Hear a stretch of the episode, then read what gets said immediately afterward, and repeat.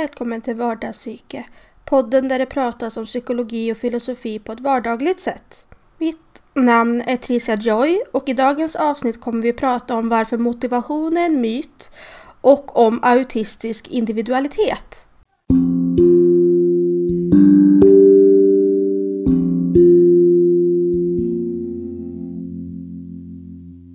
Jag har nu tagit en paus från mina studier och sätter mig ner och spelar in detta avsnitt.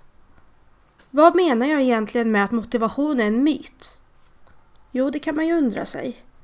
Alla pratar om motivation ganska hela tiden faktiskt, tycker jag. Man ska vara motiverad och göra både det ena och det andra och man pratar så ofta om motivation och varför det är viktigt. Men vad skulle hända om jag sa till dig att motivation egentligen är en myt? Att det inte finns? Och att det istället handlar om ditt varför. Din anledning till varför du gör det du gör. Att det snarare handlar om bakgrunden till varför man är produktiv till exempel. Och inte att man är motiverad till det. Vad skulle du säga om jag sa att om du till exempel som jag läser till beteendeterapeut och så har du ingen motivation eller har du motivation? Det handlar snarare om ditt varför. Varför vill du bli beteendeterapeut? Varför? Vad är din anledning till att bli beteendeterapeut? För när du inte har någon motivation, då kanske det snarare handlar om ditt varför och inte om motivationen i sig. Ditt varför kanske inte är starkt nog. Din anledning kanske inte är bra nog. För motivation finns inte. Eh, alltså, jo det finns. Det är alltså ett ord. Men det vi ofta pratar om motivation är egentligen inte det vi menar när vi säger ordet. För till exempel om man är deprimerad och så vill man en himla massa saker. Man vill göra de mest basic sakerna som att duscha, äta mat, allt det här, ta hand om sig själv. Men man orkar inte. För motivationen finns inte där. Man kan ha en himla bra anledning till varför man borde göra de här sakerna men om man inte har ett varför. Om man inte har en bakgrund, om man inte har en genuin vilja eh, och, varför, och det som är ett varför är så starkt att man gör det. Då spelar det ingen roll hur mycket eller lite motivation man har. Det kanske låter lite rörigt när jag berättar det på det här sättet. Men låt mig förenkla det lite och göra det lite tydligare vad det är jag egentligen menar. Motivation är ett ord vi ofta använder i samhället och vi tror det har mycket betydelse. Men tänk om motivation bara är synonymt med varför, eller anledning, eller bakgrund. Eller inte typ jag är supermotiverad att plugga idag. Alltså det kanske inte är så man ska... Varför är du superintresserad eller motiverad menar jag? Varför är du supermotiverad att plugga? Jo, för att jag vill bli beteendeterapeut. Varför vill du bli beteendeterapeut? Det är ju nästa eh, naturliga fråga. Varför, eller hur? Man kan inte vara motiverad utan att ha ett varför. Så kanske är motivation inte en sak som kan stå på egna ben. Utan vi måste ha en anledning, ett varför, en bakgrund för att kunna använda motivationen. Kanske motivationen inte är en grej som är något i sig själv. Det kanske inte finns i sig själv. Utan en förlängare som sagt av vår anledning. Det kanske är att vi måste ha en tydlig anledning för någonting som gynnar oss själva för att kunna ha motivation och för att motivation ens ska finnas. Det är som om man säger om jag inte finns då kan ju allt jag skapar inte heller finnas. Då kan min pianomusik inte finnas, då kan mina tecknade serier inte finnas, då kan mina memoarer inte finnas, för jag finns ju inte. Jag tänker att det kanske är lite liknande med motivation, att om inte vårat varför eller vår bakgrund eller vår anledning till att vi gör det vi gör finns och det är en stark nog anledning eller bakgrund eller varför, då kan inte motivationen finnas heller.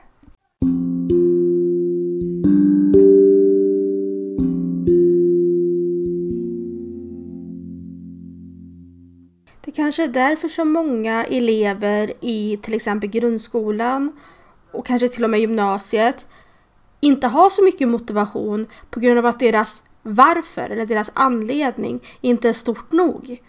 För när man är ung, lite, alltså minderårig, då går man inte i skolan för att man själv har valt det, utan man går i skolan för att det är skolplikt i Sverige. Och i många andra länder också för den delen. Man går i skolan för att man måste, inte för att man har valt det.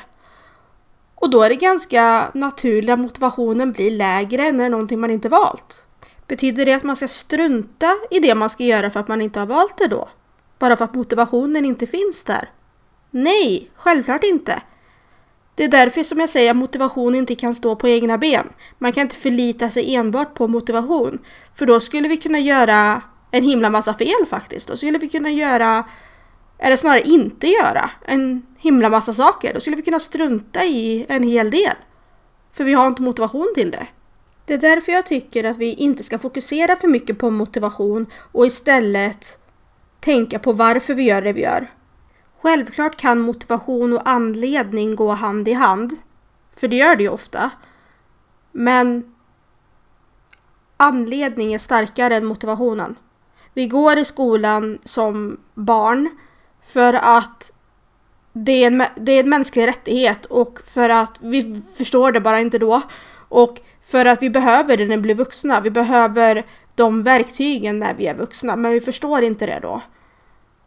Så därför handlar det mer om anledning än motivation.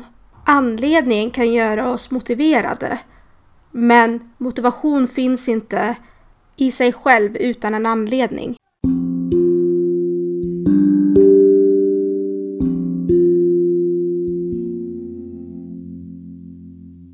Nu vill jag prata lite om motivation och autism och autism och individualitet. Jag är en person med autism som mycket hellre jobbar individuellt än i en grupp. Det var ett, ursäkta uttrycket, helvete att jobba med grupparbeten i skolan. Jag förstod mig inte på grupparbeten för att det är ju ändå jag som ska få betyg, det är ändå jag som ska få en bedömning. Vad spelar det för roll vad de andra gör för att jag ska få en bedömning? Och om de andra gör något annat som inte ska vara där, då kan ju det dra ner mitt betyg. Jag förstod aldrig riktigt vad som var poängen med grupparbetet i skolan. Om jag ska vara alldeles, alldeles, alldeles ärlig så förstår jag fortfarande inte. För jag är en introvert person med autism och jag har aldrig behövt eh, utstå något värre. Höll jag på att säga, jo jag har utstått värre. Men det jag menar är att varför beror det på andra varför lever vi i ett samhälle där vad andra gör påverkar mig? Många lärare sa till mig när jag förklarade, eller ja, undrade var, varför skulle jag eh, grupparbeten.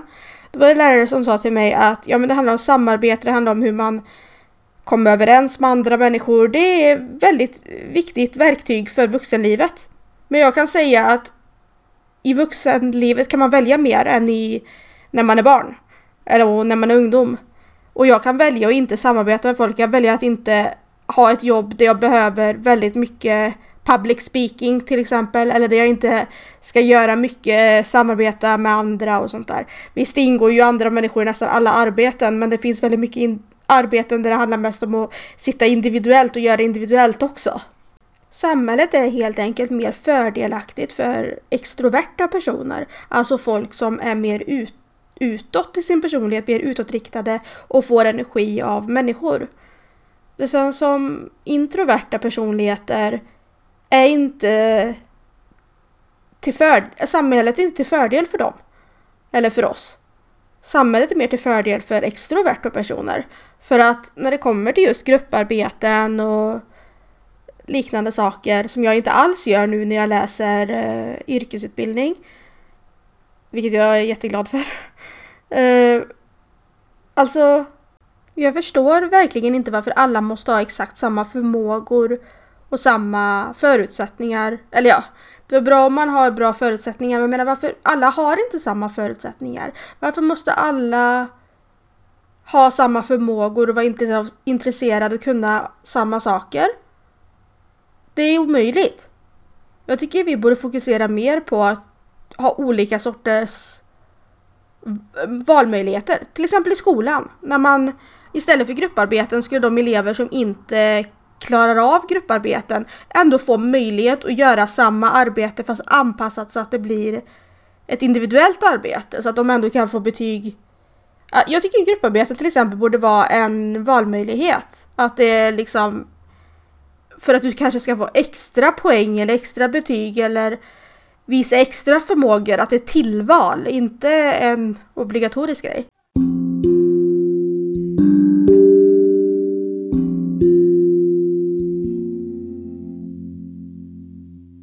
Glöm inte att besöka mina hemsidor www.vardagspsyke.nu som stavas alltså som podden heter, vardagspsyke.nu. Sen har jag även min allmänna hemsida trixjoyce.com. Det stavas alltså www.trixjoyce.com trixjoyce.com Jag har även en Youtube-kanal som heter Trix Creative Studio. Och det är bara att söka på den på Youtube. Eller att gå in på youtube.com slash channel eller se slash Trix Creative Studio. Och på Trix Creative Studio på Youtube lägger jag alltså upp även om vardagspsyke och extra material till vardagspsyke.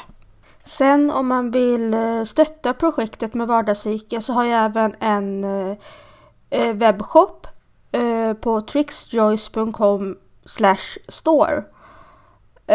Och där kan man köpa lite allt möjligt. Gå gärna in och kolla. Det finns allt från digitala produkter som webbdesigner och e-böcker till ehm, eh, min printshop med typ så här eh, postrar och vykort och tryckta produkter.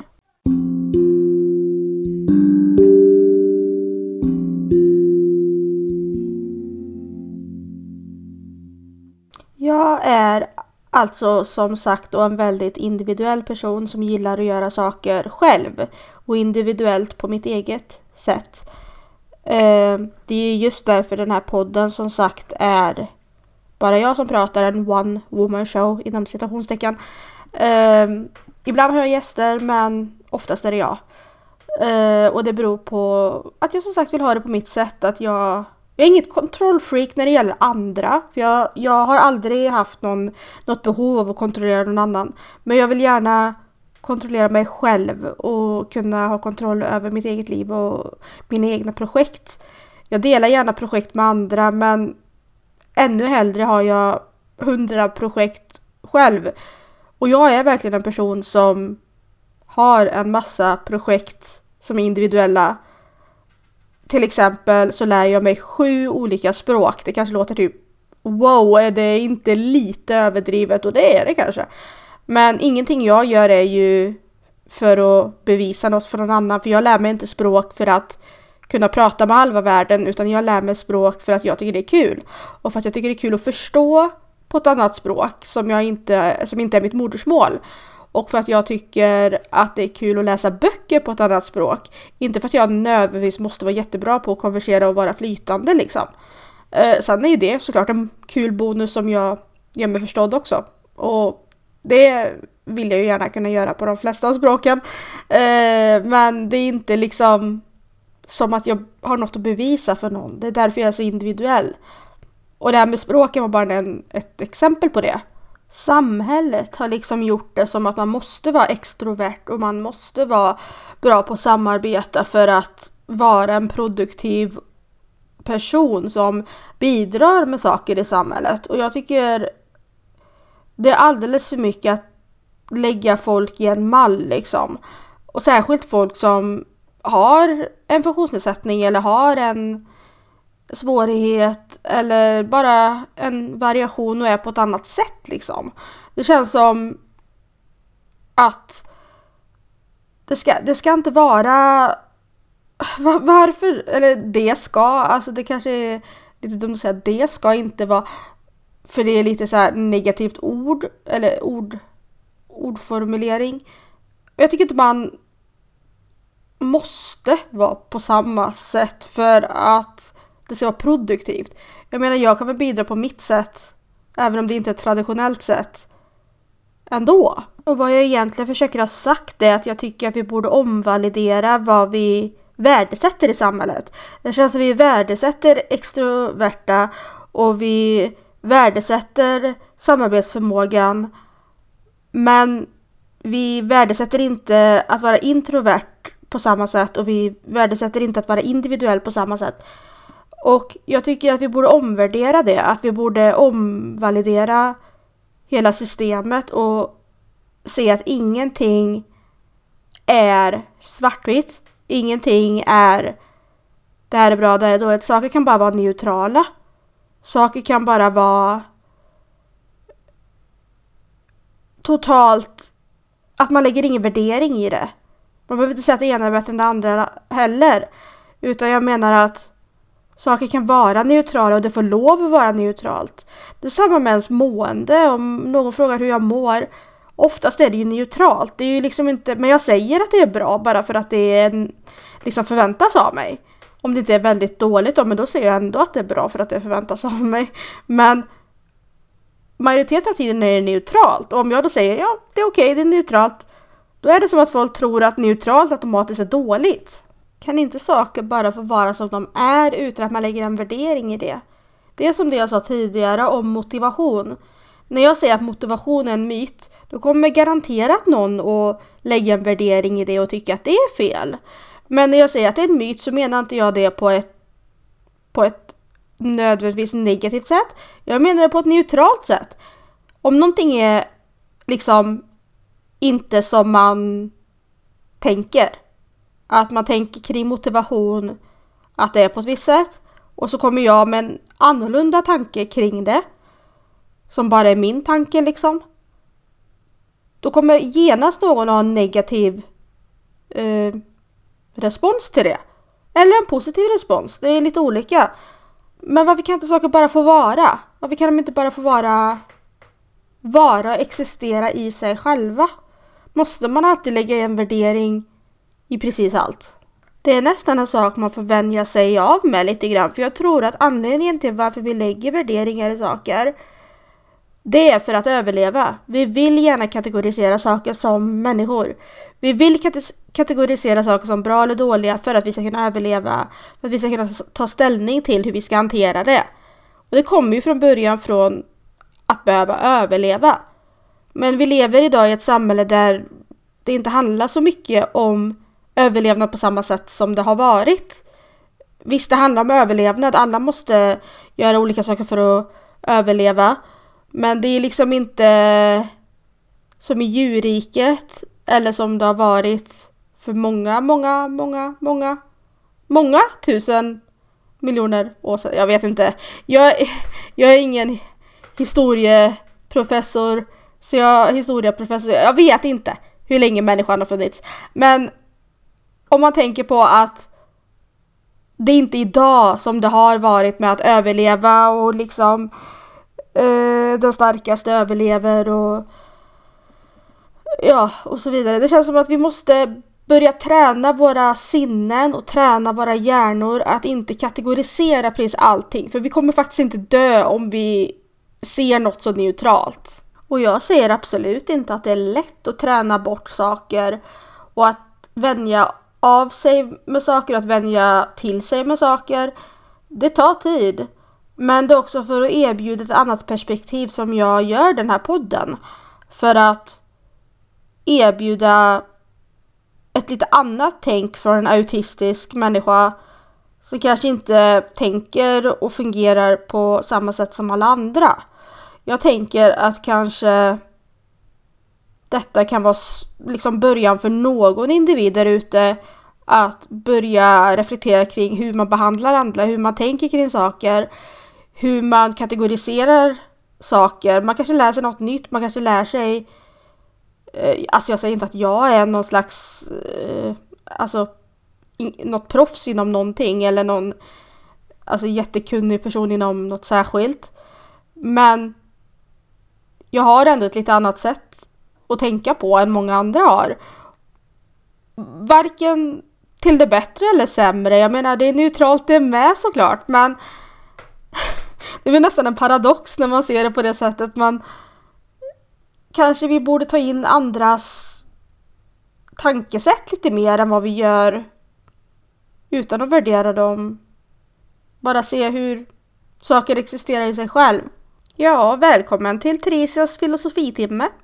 Det blir mer filosofi än psykologi den här gången och egentligen inte det konstigare än, än någonting för att vardagspsyke är vardagspsyke. Vad som händer i våra psyken och filosofi är ju en stor del av, alltså särskilt teoretisk och existentiell filosofi, är en stor del av vad som pågår i våra psyken.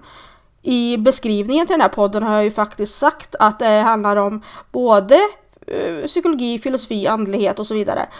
Allt som rör våra psyken och vår existens liksom.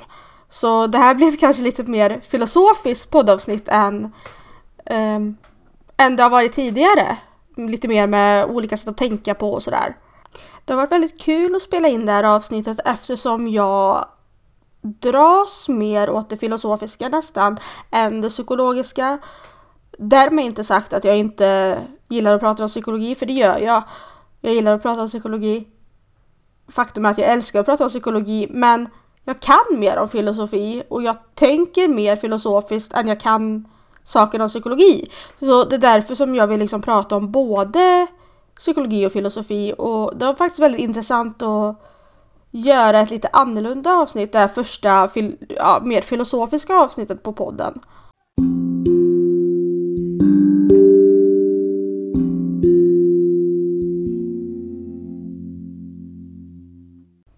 Om ni vill skicka in recensioner till Vardagspsyke eller skriva en kommentar eller någonting om jag ska läsa upp någonting. Jag har fått lite recensioner och kommentarer. Eh, men eh, om ni vill skicka, och jag, jag kommer läsa upp dem i framtida avsnitt där det passar in. Men om ni vill eh, skicka in så är det alltså på min nya allmänna hemsida trixjoyce.com och så går man in på kontaktsidan. Eh, där kan man säga på svenska eller engelska och skicka in om det är så att ni vill eh, säga något om podden. Här tänkte jag alltså avrunda detta avsnitt för jag tycker att det faller sig perfekt att avrunda här. Uh, jag tänkte att detta kanske skulle bli ett längre avsnitt men det blev inte överdrivet jättelångt. Det blev ganska standardlångt för att vara vardagspsyke. Uh, eh, jag vet att vissa framtida episoder jag jobbar på har mycket material och kommer bli längre precis som uh, intervjun med Hanna som var över en timme.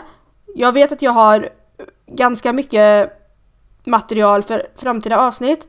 För jag har uh, fått eh, kommentarer rent allmänt att folk uppskattar längre avsnitt. Inte just på min podd, men jag pratar med folk som lyssnar på poddar och frågat dem, alltså lite i research till den här podden.